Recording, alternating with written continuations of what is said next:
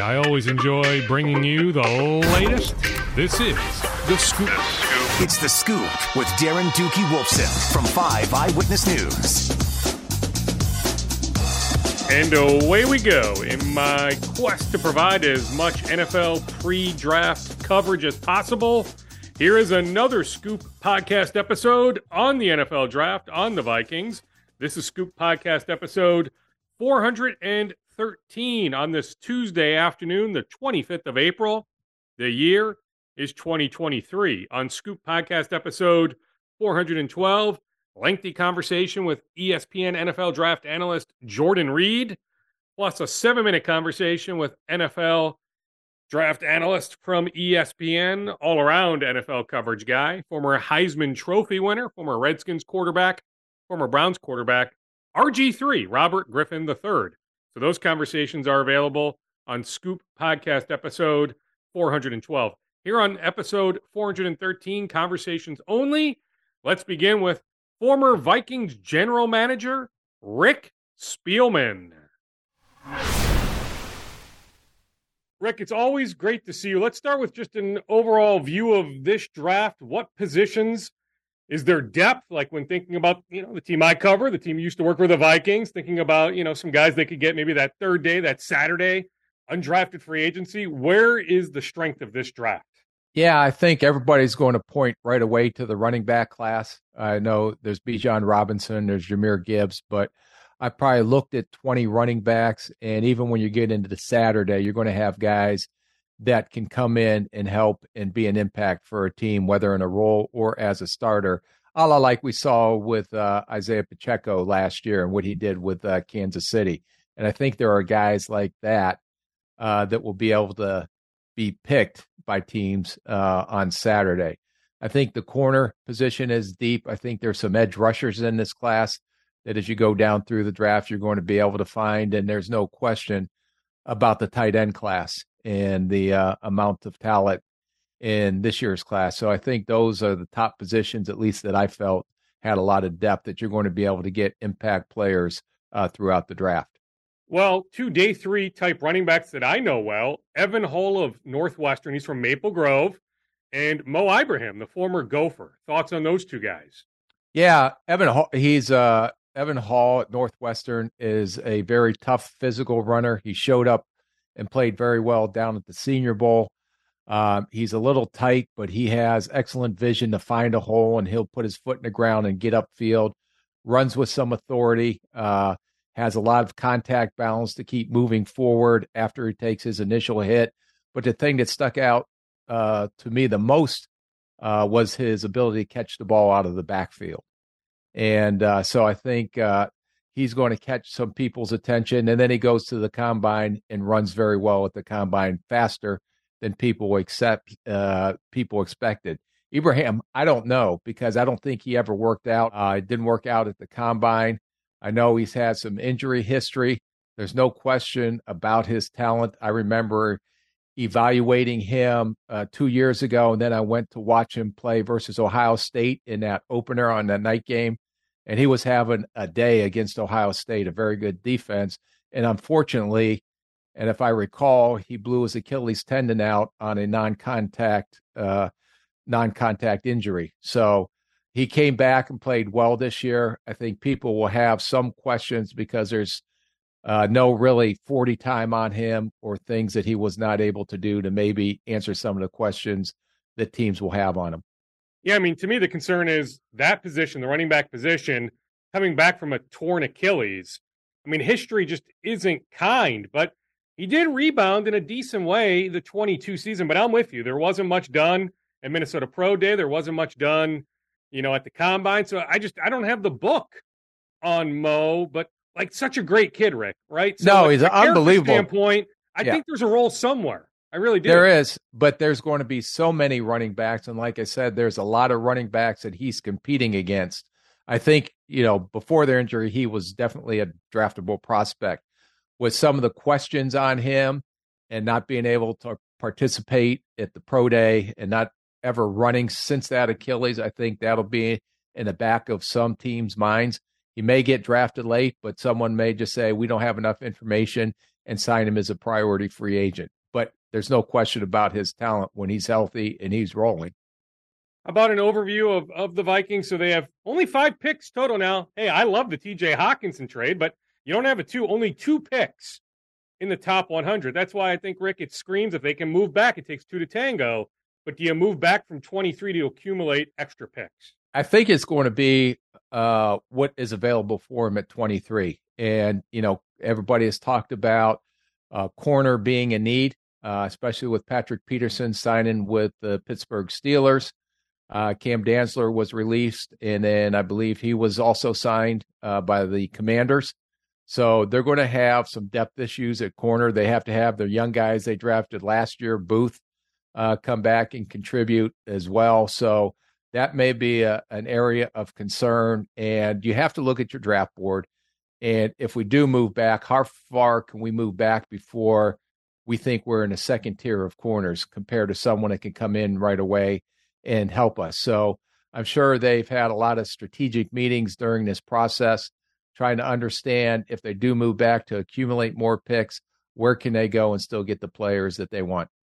Well, I mean, one guy that makes schematic sense would be Deonte Banks from Maryland. But I also wonder, Rick, like how slippery of a slope is that with Brian Flores? Presumably, will have some other head coaching opportunities that may pop up. Has already interviewed for some jobs, so like he could only be here now would be a good thing, probably, right? If he's in a position to get a head coaching job. But what if he's only here for a year? So is it a slippery slope when you draft a guy based on a schematic scheme if he's only here for potentially a year? Well, right now, you know he's your defensive coordinator, and you can't predict the future. So you have to do what you have to do to get the best players that fit that scheme. And I think uh, Deonte Banks is a great fit, and I think that he will be in that area of the draft. You know, a little bit of a Joey Porter Jr. is slipping a little bit. I hear on the outside, uh, but right there, after you get after Deonte Banks and a guy that is really, I don't know if he's going to be a schematic fit, but had the most incredible ball skills was Emmanuel Forbes out of Mississippi State, but he's 166 pounds. So that could be a red flag or a no touch for some teams just because of the weight, although uh, he's a heck of a football player. So I think they'll identify a couple guys there. And if they're too good to pass up, they're just going to have to stay and take a player. You can't worry about coaches being there next year or not. You have to do everything you can uh, to get the best 53 and the best football team ready to go for next year. Rick, when you mentioned that you're hearing Joey Porter Jr. might be slipping, like now you have contacts, a lot of us don't, but like how hard is it to decipher, okay, this is legit, this isn't legit? Like Peter King, who you know this, has myriad sources. He's been doing this forever. He has a mock draft today that has Anthony Richardson slipping to the 20s.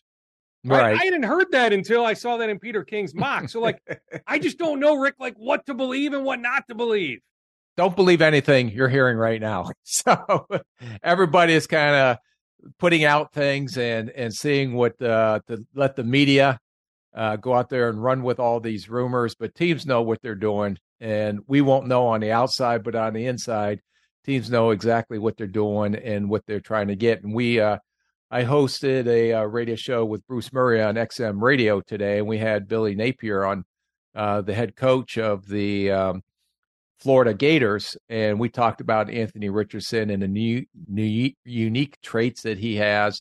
He said that 10 teams had put him in the first round, but there means 22 other teams didn't. So is that something that could lead to what you're saying uh, that maybe he is slipping in the draft? But that was before the pre-draft process. Then you go see what he did at the combine.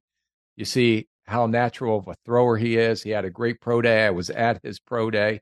Now the question is not the athletic or physical traits, but how long will it take him to become an NFL quarterback? How long will it take him to learn the process to get through his reads? And does a schematic fit similar to what Baltimore, I think, did with Lamar Jackson? They took their offensive scheme and tailored it to what Lamar does. I thought the Chicago Bears did that last year as well. They adjusted their scheme and figured out, boy, if Justin Fields takes off, he's got a pretty good chance of taking it to the house.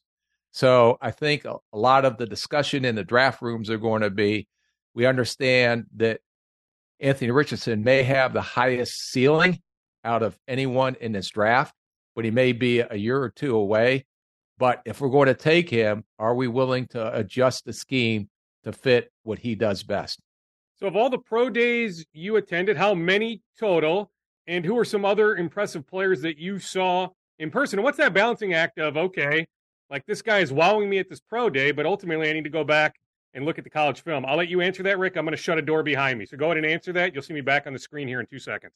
Yeah, I had an opportunity to go out and uh, CBS uh, sent me out to uh, all the quarterbacks pro days. And usually, so I was at Ohio State, I was at Alabama, then I went back up to Kentucky to do the Will Levis workout. Then the following week, down to Florida. So not only are you seeing these quarterbacks back to back, um, but you're also seeing a lot of other pretty good and uh, very talented players at these uh, universities that we were at. But I would say you're always going to go back to your tape. You know, you got to be careful about getting enamored at the combine and the test numbers. You got to be careful about the pro days. Uh, but it was great to see the different types of throwing motions in person that maybe you didn't see at the uh, just watching him on tape if you didn't get an opportunity to go see him play live in the fall.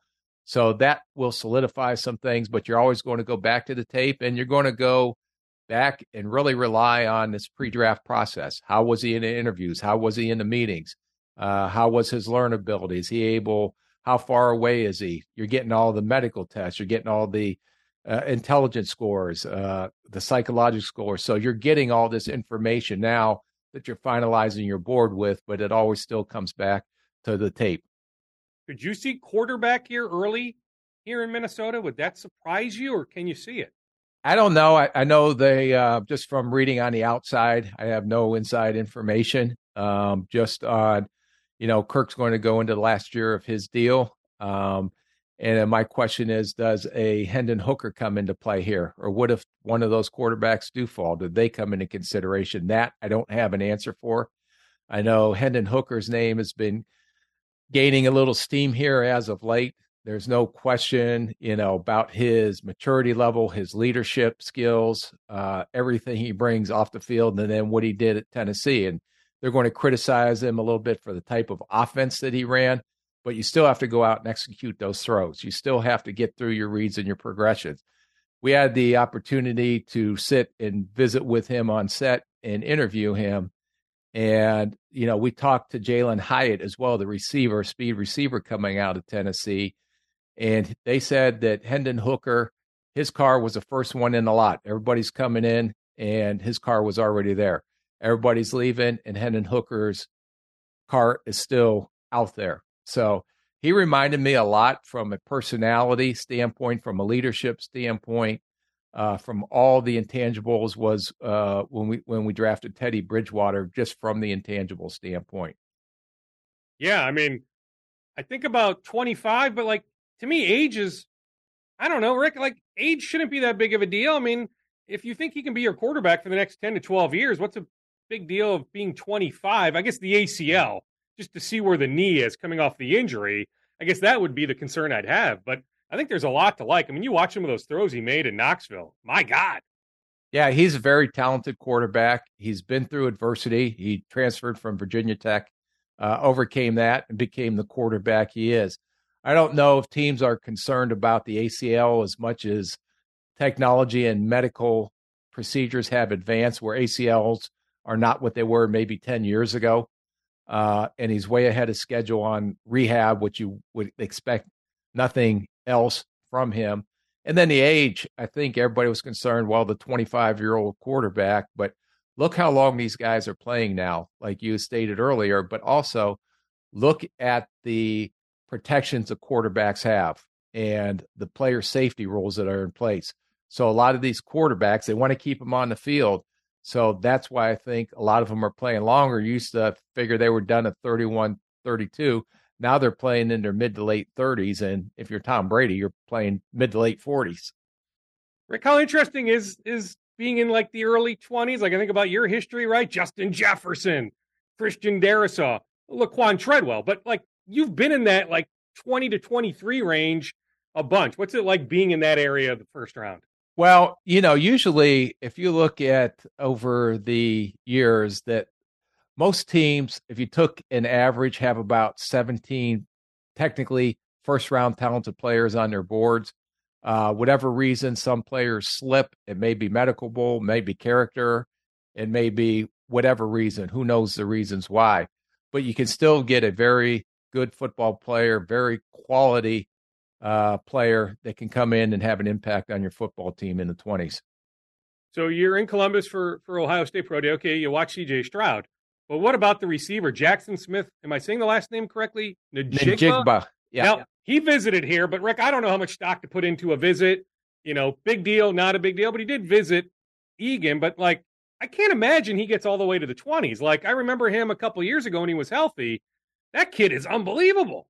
Yeah, he had a great game in the Rose Bowl last year. He played very limited due to a hamstring. He was probably a little bit of an afterthought in the first round because he didn't play and there's not a lot of tape on him this year. But then you go see and what he does at the combine, combine, and how crisp he runs his routes and how smooth his hands are. And then he just built on that at the pro day uh, at Ohio State because he ran four five, which is more than fast enough for a receiver the thing that really stuck out were his shuttle drills and his three cone numbers. Those were elite. Those were the best. And so that tells you that he can get into and out of cuts. He has the burst and ability to separate from coverage. Uh, there's no question about his hands. We talked to a couple of Ohio State guys, and we asked them. They had so many great receivers, uh, Olave, um, so you know, just the guys that have come out over yeah, the past Garrett couple. Wilson. Garrett Wilson, and they say that Smith-Njigba was the best receiver out of them all. Now, there was one receiver, I have to say that with a caveat, that was working out catching balls. He's not eligible for this year's draft, but he looked pretty unique. And you, you had to make go go watch the guys coming out. A guy named Marvin Harrison Oh, yeah. Jr. Yeah, some pretty good genes, huh? yeah, he, he he has a chance to be a pretty good player when he comes out. But yeah, I mean, I just I'm thinking maybe wide receiver here early, right? Thielen departs. I mean, whether it's Smith Njigba, maybe Jordan Addison, Quentin Johnston, like, you know, do those They're- they're have fit into that options. wheelhouse? Yeah, they're going to have options there at receiver and they're going to have options at corner. So those are the decisions that you have to make as an organization when you're coming out of these meetings. Where can we fill a need now with an impact player where we're picking at one? And where's the most depth at those two positions? So if we don't take that position in round one, we can be able to swing back and potentially get him uh, on our next pick in the draft. I mean, is there an impactful receiver to you think that you can get or multiple later on, like KJ Osborn? Ask, like, can you find a receiver on Saturday this year? I think there's a lot of very good slot receivers. Um, you know, all these little guys now that you're seeing coming out in the um, coming out of the college offensive systems. You know, you got the Tank Dell, Houston, you got Scott, the uh, and Tucker, both of them at Cincinnati uh, that bring speed. You know, Zay Flowers, who is a legit number one pick, may be a slot, but a lot of these guys also have return ability as well to potentially help you in the return game. So those are all the things that you're discussing. I don't think it is an elite receiver class. I think it is a good receiver class, but I don't see any top 10, maybe top 15 receivers coming out. what kind of pass rushing class is this? I'm thinking, you know, whether it's the kid from Georgia Tech, White, maybe the kid is it Murphy from Clemson. Like, you know, could we look at those possibilities as guys in the 20s? I think that you're not going to see Tyree Wilson. I will tell you that. You're probably, you know, it'd be interesting to see what teams think of uh, Lucas Van Ness out of Iowa uh, because he played end, he can play inside, he can weigh 260, he can weigh 300, and where teams are going to anticipate him. And the biggest thing about him was, well, everybody's making a big deal. Well, he never started, but he played a lot of snaps. So you see a lot of good things on tape. And the way he worked out, what he ran in the four fives at his size, he has some unique physical traits to develop. I remember, and we didn't take him to the third round, but Danielle Hunter had didn't have the gaudy stats, but he had some unique physical traits. And Andre Patterson, who was the best defensive line coach that I've been around in my career, uh, said, "Please let me work with this kid because I think I can get him where I need to get him." And he was able to do that. So I think some teams it'll be interesting to see if you just watch the tape, you're like, I understand the size, but this guy is going to need some time to develop. which if he goes into a situation, uh, he's probably going to have the opportunity to do that, but he can be a potential uh, Pro Bowler if he continues to ascend with all the unique traits he has. You just have to decide an organization. Are you putting him inside as a three tech, a five tech? Are you going to keep him outside and line him up as a seven tech or even some nine tech? So you have to decide as an organization where you want him. And then if you are going to move him inside, then how much weight do you want to put on him? How much do you like John Michael Schmitz, the former Gophers center? My favorite interior player at center. Um, you look at his history, uh, wrestling background, um, how many games he has played, his intelligence, his ability to not only run block effectively, work at the second level, but how patient he is in pass protection and how strong he is.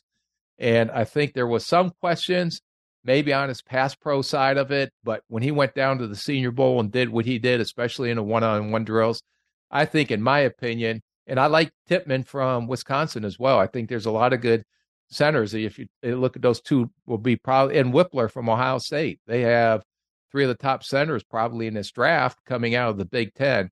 But my favorite was uh, John Michael Schmitz because I love what PJ Fleck does. He takes all these players that are maybe two, three star guys that you don't think are going to be NFL prospects, and then every year you go into University of Minnesota and they're you're looking at five or six draft picks. So I think think that PJ and his program does an incredible job developing guys like John Michael Schmitz. Well, yeah, I mean, I think about Terrell Smith, the cornerback. I think about Jordan Howden, the safety. Both those guys were at the combine. They certainly have a chance. Smith for sure will get drafted. I think Howden maybe has a shot to get drafted as well. Howden will Tyler get drafted. Yeah. yeah. okay. And then Tyler Nubin, who came back to school, Brevyn Spann-Ford, a tight end who came back to school. I think those two kids have a chance to be top three round guys next year. Yeah, yeah, and like I said, that's that's a credit to PJ and the program and, and the system that he has in place over at the University of Minnesota, and the great job by his coaching staff and how they take these guys and develop them not only into good college players but NFL prospects. How many fireworks do you think we'll see on Thursday night? Like, do you expect it to be crazy? Do you expect Houston to be wheeling and dealing at pick two? Well, that's going to pick three. Yeah, it's not going to be as boring as last year. I can tell you that, especially when quarterbacks are involved. And if Bryce Young is the guy, which I believe is the guy um, that Carolina will take, and I would agree with that 100%, then all of a sudden Houston will be there. And if they decide to go defense, then you're going to see a, a mad scramble for these quarterbacks in the top 10. Does Tennessee move up? Uh, when it gets to, let's say Houston takes Tyree Wilson or they take Will Anderson, okay, then Arizona is probably going to be a hot spot where they'll be getting hundreds of calls on teams wanting to move up. And then if you look at Indianapolis at number four and say CJ Stroud is still there and that's their best player that they wanted to go get anyway, do they pull a trade just to move up one spot to make sure they secure the guy that they want? So it should be a lot of fireworks, and a lot of fireworks will happen depending on what Houston does. Are you buying these Trey Lance trade rumors? I don't know. I, I mean, there's it's amazing what will get reported, and if you say, "Hey, uh, you guys doing anything with Trey Lance?" I don't know. We haven't made a decision yet. Okay, boom. There's Trey Lance was getting traded, so I don't put a lot of stock into the rumors out there uh, just from the experiences that I had. Did you like him pre-draft in 21? Yeah, we spent a lot of time with Trey. Um, you know, the biggest, you know, he had a great pro day, very athletic. The biggest knock was I think it was coming out of the COVID year. I think they only played one game that year. The track record um, at quarterback at a very, very dominant program at North Dakota State, but they were a lot of running, um, there were some questions on Trey Lance's accuracy down the field, no question about his arm talent, but it tells you what type of talent he was if Kyle Shanahan and John Lynch, and especially Kyle Shanahan, who's done phenomenal with quarterbacks. Look what he did with Purdy last year coming out of Iowa State.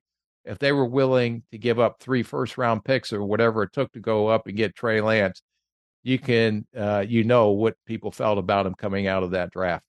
I'll leave you with this. Just how much pride do you take in what you accomplished here with some of the recent picks, and just what's it like for these franchises? How how great this week is, but I like I think about Justin Jefferson, Christian Darrisaw. All right, you're not going to bat one thousand, right? But like No. Rick, you drafted two guys that are going to be here for a really long time, signed massive contracts, perhaps the best receiver in the game, perhaps the best left tackle in the game. Yeah, no, it's I I get, you know, my satisfaction is is, you know, it was fun to see Minnesota go 13 and 3 last year and win the NFC North even though they had a disappointing exit in the uh, playoffs. But that's my family up there. I mean, the ownership is the best in the league in my opinion. How they treat their employees. I have a lot of close friends in that organization and I'll always be close with. So, I'm always going to be a Minnesota Viking uh, fan at heart and because that's basically half my career was spent in Minnesota, and uh, and I, I I'm indebted a lot not only to the the people in the organization, but how people treated me and my family uh, when we were able to have grow uh, have our kids grow up in one area and, and how they were treated. So it's truly a special place, and I I wish them nothing but the best. Very classy, Rick. Where can people find you? So starting on Thursday, where can people find oh, you? Oh boy, I don't know. I've got like eight different jobs. So uh, the Twitter, uh, I'm on my Twitter, and I usually post. I'm actually going to be doing some. Uh, I just signed a deal with Sky Sports, so I'm going to be doing some work with Sky Sports over in the UK. Uh, I think they were very impressed with my British accent the last time we played over there when we beat the Cleveland Browns. Uh, I'll be doing some stuff from there I'll be doing some stuff with CBS HQ, and then I'm flying from Kansas City on Friday after my shows Friday morning uh, out to the uh, CBS HQ uh, headquarters in Stamford, Connecticut, flying into LaGuardia, then driving up there. So I'll spend the rest of my time there. Got uh, the podcast uh, with CBS that they also started that's been going uh, and keeping me very busy. Um, so did a Big Ten Network show the other day. So I'm hopefully going to do some more with the Big Ten Network. So uh, it's been pretty busy, but it's been exciting, enjoying it. And it's amazing how much smarter people think you are sometimes when you're actually not in the seat. and it seems like like you might be busier now, Rick, than ever, right? Like you're. Oh, my wife said went through all those jobs. I mean, when do you have free time? Yeah, that's not the uh, consulting work I'm doing for some colleges around the country as well. But um, no, my wife says, well, this will be a hobby, so it'll keep you busy, keep you to scratch your itch on, you know, talent evaluation and stuff. And she said this hobby's starting to turn into a pain in the arse. I never see you. I, I didn't see you when you were working in the NFL. I don't see you now, but uh, it's been it's been fun and it's exciting. And I surprised I really enjoy doing the media stuff. Really love staring, sharing stories of a lot of the experiences I had over the 30 plus years I, I was in the league. And uh, and I'll hopefully continue to do it. So still consulting for Alabama. Who else? Uh, I'll just leave uh, leave my uh, consulting teams uh, at bay right Fair. now. Rick, always great to see you. If it's okay, maybe I'll uh, I'll hit you up after the draft. We can do a little review on on what takes place. Sounds good. Okay, Rick. Thank you so much. Thanks, Doogie.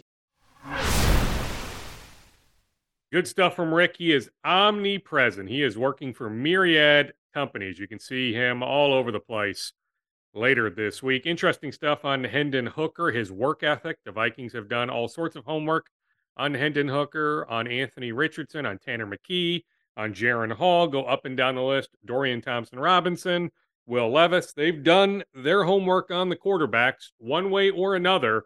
I'm not sure at this point I can eliminate any scenario, although the Vikings moving all the way up to pick two or pick three would very, very much surprise me, but I'm not saying like 0% chance, but could they move up slightly if Richardson starts to fall or if Hooker starts to fall, or do they pull the trigger at 23? They have myriad scenarios that they've gone through, moving back, potentially moving up. Who's on the board at pick 23? Deonte Banks is a cornerback. They've done a ton of work on. Jackson Smith-Njigba is a wide receiver. They've done a ton of homework on. The defensive lineman from Pittsburgh. They've done a ton of homework on. Jordan Addison, the receiver from USC. So there are just so many different scenarios. But I do think one way or another, before the week is over, the Vikings are going to end up with a quarterback. I can also see the Vikings ending up with a running back. Now, do they draft one? It's a deep running back class, or do they sign one immediately after the draft? Here's one guy that visited the Vikings. He's from Maple Grove High School and the University of Northwestern, Big Ten running back. He is Evan Hull. He visited the Packers and Vikings pre draft. The Broncos, I know, also like him a good amount. The Steelers, and I'm sure some other teams. He will get drafted. He will not be a priority free agent signing. He performed very well at both the Senior Bowl and at the Combine. So Evan Hull is going to hear his name called at some point this weekend. Here is my recent conversation with Evan Hull. Evan, how much of a whirlwind has it been? I mean, I imagine like Northwestern season ends. Next thing you know, it's the Senior Bowl, it's Combine prep, it's being in God knows what state getting ready for the Combine, but then being in Indianapolis, right. right? Then being back in Evanston for Pro Day. Like, how much nonstop has it been? It's been well, completely nonstop um, from the end of the season till till now, really. Um, after pro day, you got kind of like a little bit of a, a, you know a breath of fresh air, a little bit, being able to you know take a little bit of a physical break, but that mental uh, break doesn't really come uh, until much later because you know you still got visits, still got Zoom calls, um, you know where they're testing you on your you know your football IQ and things like that, and so you still got to be locked in. Like so, it's like it's there's ebbs and flows of the whole process for sure. There are up up times and down times, um, and so you just got to find those little pockets of, of time where you can just kind of relax and, and get your mind off things. Uh, and i I feel like I've been able to do that through this whole process. But definitely looking from outside view, it's like, yeah, it's looks busy, busy, busy the whole way through. Is it fun though? Now that the countdown's on, it's no longer months. I mean, it's a couple weeks, but really, to me, it's like days, like days until you know where you're going to land. Absolutely, it's it's super exciting, and I'm super grateful just to be a part of this process. Um, something I've been dreaming about um, since you know I put first put on a football helmet, and so um, in any type of situation I'm in, I approach it with gratitude uh, more than anything. Uh, just thanking God that that I'm here and I'm doing this. Take me through that process, that journey. When's the first time you did put on a football helmet? Uh, about third grade uh, is when I started football, um, and I just fell in love with it. It's funny though, I, I didn't start playing football like as my first sport. It was actually hockey um, you know, being a Minnesota kid, and then um, baseball and soccer. Um, just didn't didn't really click with those, and so um, you know, I remember like playing Madden with my brothers, and then watching football games, and I was like, yeah, I want to do that. Um, and so I started playing football. They uh, coaches saw that I had some speed to me, and then stuck me in running back, and I've been there ever since. So I mean, it really though took off. Is it safe to say when you got to Maple Grove High School? For sure. I would say it was a slower start. Um, you know, I didn't play varsity until my junior year, um, which might be considered um, late for, for some people, especially some maybe some of the guys that that um, that are, I guess, on the same level as me athletically. And you know, playing you know Division One in college, they might have been starters as freshmen or sophomores or things like that. But um, I definitely had to earn my time um, to get that spot, and so but it all kind of worked out in the end because those lessons that I learned as a freshman and as a sophomore helped propel me into the year that I had as a junior, and then the year I had as a senior to eventually then seal, uh, you know, an offer from Northwestern.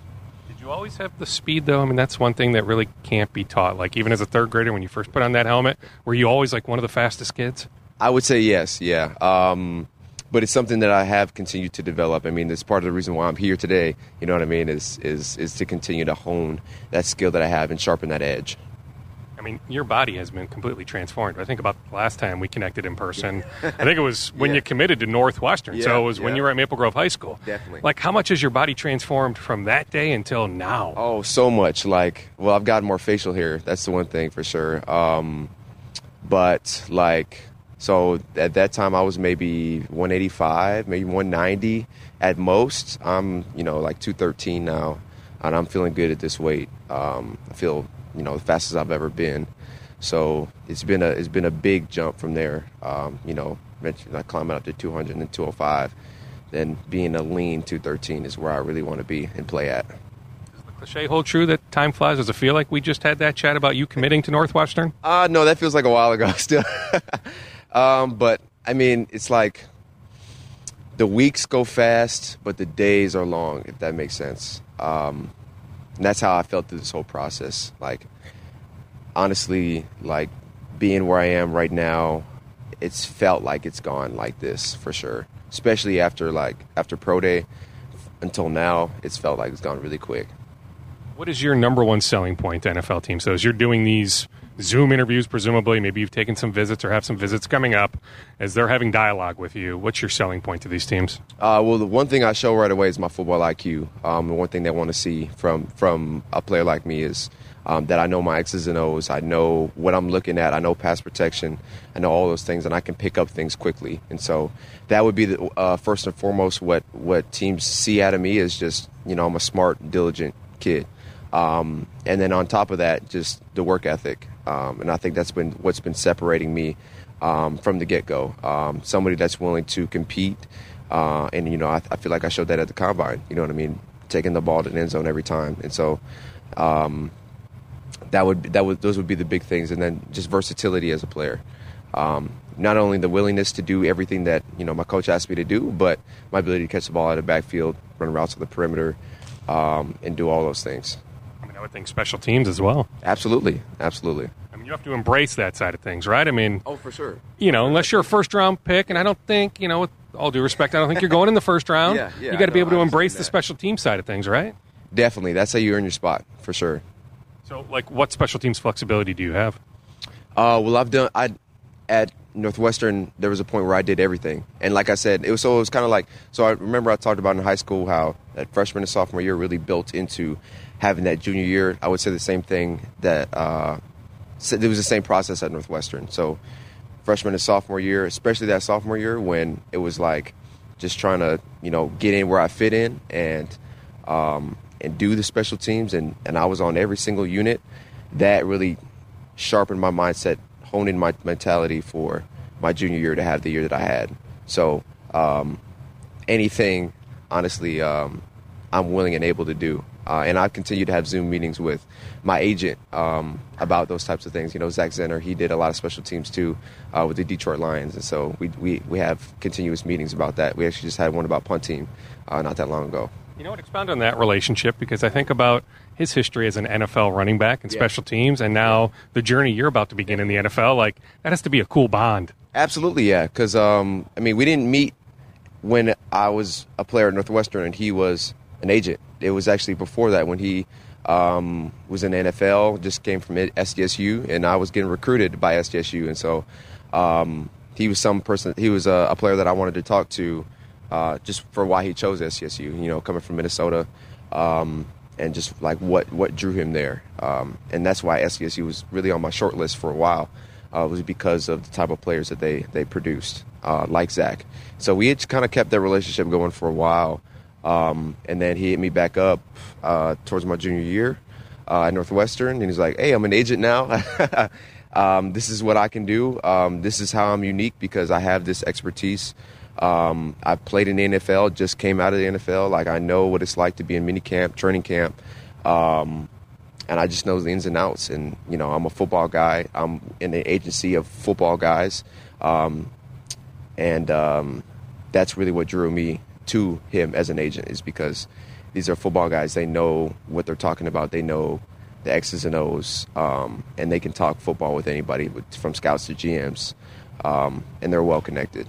Hit you with a few more. When did the dream of being an NFL player? When did it hit you, Evan? That okay, like this can be a legit reality. Like no doubt in my mind, I will play in the NFL. Was it senior year at Maple Grove? Was it sophomore year in Evanston? Junior year in Evanston? Like when did it hit you? Okay, I absolutely can play in the NFL. I would say it was much earlier than that. Um, it's been a conviction I've had for as long as I can remember, honestly. Uh, I would say maybe even in middle school, um, but it was like that was the end goal, but I was focused on what's in front of me right now. So whether it's in eighth grade, I'm thinking about, all right, how can I get to high school and start playing varsity? And then as soon as I'm playing varsity, okay, how can I get that Division One scholarship, play for FBS program? Um, and and do my thing there. And then once I do that, okay, now I'm playing for you know Division One program. How can I be the starter there? Okay, and then it just keeps building and it keep. So I'm, I'm just continuing to knock down goals I set in front of me, but the ultimate goal I feel like has always been there for as long as I can remember. How proud are you of your Northwestern legacy? I mean, I remember in the moment there was some frustration that the hometown Gophers just weren't in on you, but I'm thinking the way everything played out the last few years like I imagine it couldn't have played out any better. Absolutely. Um, well, I mean, I believe everything happens for a reason. I, I, believe God put me there for a reason. Um, and I know wholeheartedly that's that's where I was supposed to be. Um, having the coach that I had in Louis Ayeni, um, being being under his coaching, under his mentorship, um, that was the best thing that that really ever happened to me. Um, that could have happened to me in my college career, and so it's, it's what made me who I am today, and so I'm very thankful for that. Can you envision the moment draft weekend when the announcement is made with the so and so pick, the Denver Broncos, the Pittsburgh Steelers, you name the team, the Green Bay Packers, select from Northwestern running back Evan Hull. Have you thought about what that moment will be like? A little bit, yeah, yeah. Um, the biggest thing is I just, I just um, visualize that with my family and uh, being able to share that moment with them is is really the biggest part because that's just as much as exciting for them as it is for me, and so it's really a full circle moment um, in that, and I'll be looking forward to enjoying it, and then then looking forward uh, in creating that next goal for myself. Do you have a sense of what teams really, really like you? I really don't. Uh, it's tough to say because like um, sometimes things can be like real conversational, and you can think, oh, we're really hitting it off. Like not even talking football for real, and sometimes it can be straight testing you hard. Like, do you know this? You know this? Is this Mike, Sam, Will? Okay, if you know if the safety's down here, what are you thinking here in pass protection? All that type of stuff, and uh, so it, with different personalities of pers- the people that can be interviewing you, it can be kind of tough to read. Um, so you know, I just approach it the same every time with a big smile on my face, with with great energy, and um, whatever happens in in, April, in the late late April happens. Do you buy the comparison? I've seen some comps with Austin Ekeler, the Chargers stud running back. Do you buy that comp? I could see that. I could see that for sure, especially in the way he runs uh, and the way he can break tackles. Um, I kind of see how how people might get those comparisons for sure. And I, honestly, it's a great comparison because um, of the way he plays, with the physicality he plays with, and um, you know he's been doing this for a while now, and he obviously does it at, at a high level. And so, um, I mean, that's what I envision for myself. How will you celebrate draft weekend? Will it just be here in town with your family? It will be, yeah. So I'll just be. It'll be a small thing um, with my family, and then um, you know, uh, once I know where I'm going, uh, I'll probably open it up to anybody else who wants to kind of celebrate with me. What else is important to know as we tell your pre-draft journey? What else is important for us to know? Um, man, I just keep God at the forefront um, through everything. Uh, I mean, he's the reason why I'm here, um, and so, I mean, I'm just so thankful to him. So all praise to him. What's Game Face meant to you? I mean, you did your pre-combine yeah. training with Daventry, and you guys have a relationship yeah, going back yeah. a while. Like, what does that relationship mean to you? Well, I love that. Um, he's a big reason why I'm here um, in this position. Um, I mean, we started out so, my sophomore year of high school. Before I was even playing, you know, varsity at Maple Grove, he kind of took me under his wing, and I mean, we hit it off from the from the jump because kind of like how my position coach at Northwestern had these big goals for me, and he saw the potential in me. It was the same thing with Coach Daventry, and so um, that's where our story started, and it you know it's it certainly hasn't finished. Uh, we're we're continuing to go strong, and so when I found out that he had combine training, I knew that's where I wanted to go because I have a coach that's seen me from bef- before I had any type of success in football. Um, he knows who I am as a person, as a player, what I care about, and that relationship I feel like goes just a little bit deeper than um, than most you know coaches and, and, and players have. Um, so I was really thankful to just have him a part of this process because I feel like I got more out of it just because of the relationship we have. Evan was also a sensational track star at Maple Grove. So great football player. Only played varsity, as he noted, 11th grade year, 12th grade year. Also a track star. He's always had that elite speed. Near Maple Grove High School is Osseo High School. From Osseo High School and North Dakota State, he started 50 something games. Heck, I think the number is like 50. You would think I would know top my head. I don't. But Nash Jensen played five years for the Bison, started a lot of games at left guard, had the extra year with the COVID year. So he played five seasons. So he's got like 70 ish games of playing experience, something like, I don't know, 50 something starts at left guard. But he's got position flexibility, but left guard was the main position he played at North Dakota State. here is my recent conversation with NFL draft prospect from Osseo High School, Nash Jensen. Nash, now that the countdown is days, it's no longer months. I mean, kind of weeks, but really days. Like in days, you'll know what your future holds. What's the excitement level? Uh, it's huge. I mean, it's always been a dream of mine to get to this point where I'm at, but just got to keep nose to the grindstone, keep working. No, nothing's really given, especially at this point. We got to go earn it. What's your selling point to NFL teams? I'm I'm an athletic freak. Um, when I'm out there, I'm going to get out and pull, but I'm also going to be able to be a mauler for you. I'm going to be the hardest working guy out there, whether it's on the field, in the meeting room, something like that. Um, I learn really fast. I love to be coached. Um, and I'm just going to go out and do whatever job I have to do in order to win games. You have some position flexibility as well? Yep. Yeah, I've been working a lot at center. Um, just because I only played guard mostly at NDSU, uh, but been working a lot at center and right guard, stuff like that. So, so like this whole process, has it just been nuts? Like I would think, you know, by the time your season ends there in Fargo, like just a whirlwind the last couple months. Yeah, no, like at, it was pretty early in my process that I chose my age, and they made it very clear to me that from the point fall camp starts until the end of the next NFL season, you're not going to have any time off um, especially in Fargo, where we plan to be in Frisco, Texas by January 9th or 8th. Um, there's no really any off time, but uh, it's a process that I've learned to grow into. Um, especially in the past six years, where pretty much did it every year, but it's very fun. I love it.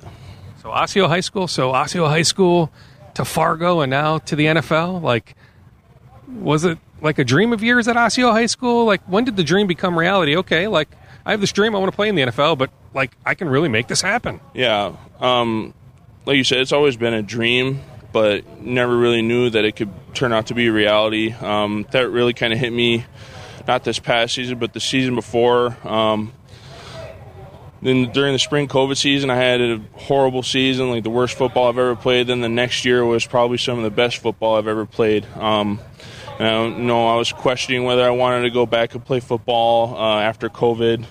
Um, and then again, once my dad passed away this past summer, um, but it's it's all it's been an amazing process for me, and just to be where I'm at now, it's it's very huge for me. How proud would your dad be right now? I hope he'd be very proud. Um, he's the reason I am where I am today, um, along with all my coaches and Daventry here. Um, but I hope he'd be very proud. What will that moment be like draft weekend when you celebrate whatever takes place. You know, you're going to get a phone call at some point, right? You're going to celebrate with family and friends. But what will that moment be like when you're thinking about your dad? Yeah, I mean, it'll just be.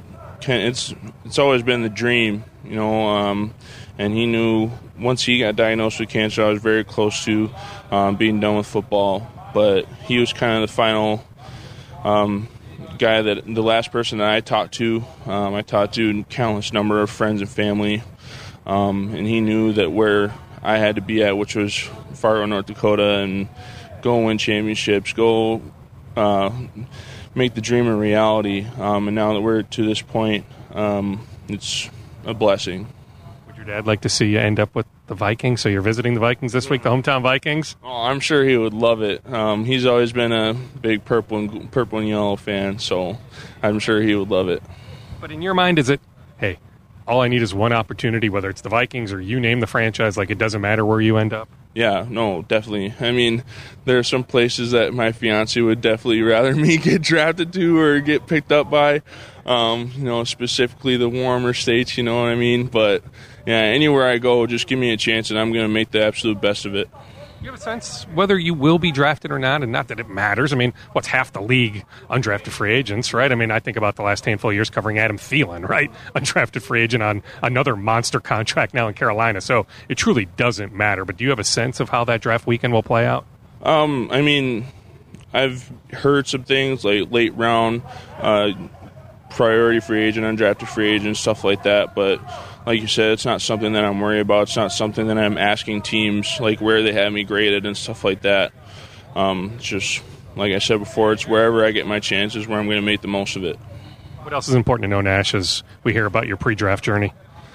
Um, I mean, it's been very fun. I mean, going from Fargo to Texas to Boca Raton, Florida, within a matter of a week, maybe. Um, it was a lot of moving around. I mean, it's been a very long and strenuous process. Um, fought through some little injuries, even though I was deemed the Iron Man of NDSU football, playing 70 football games for them.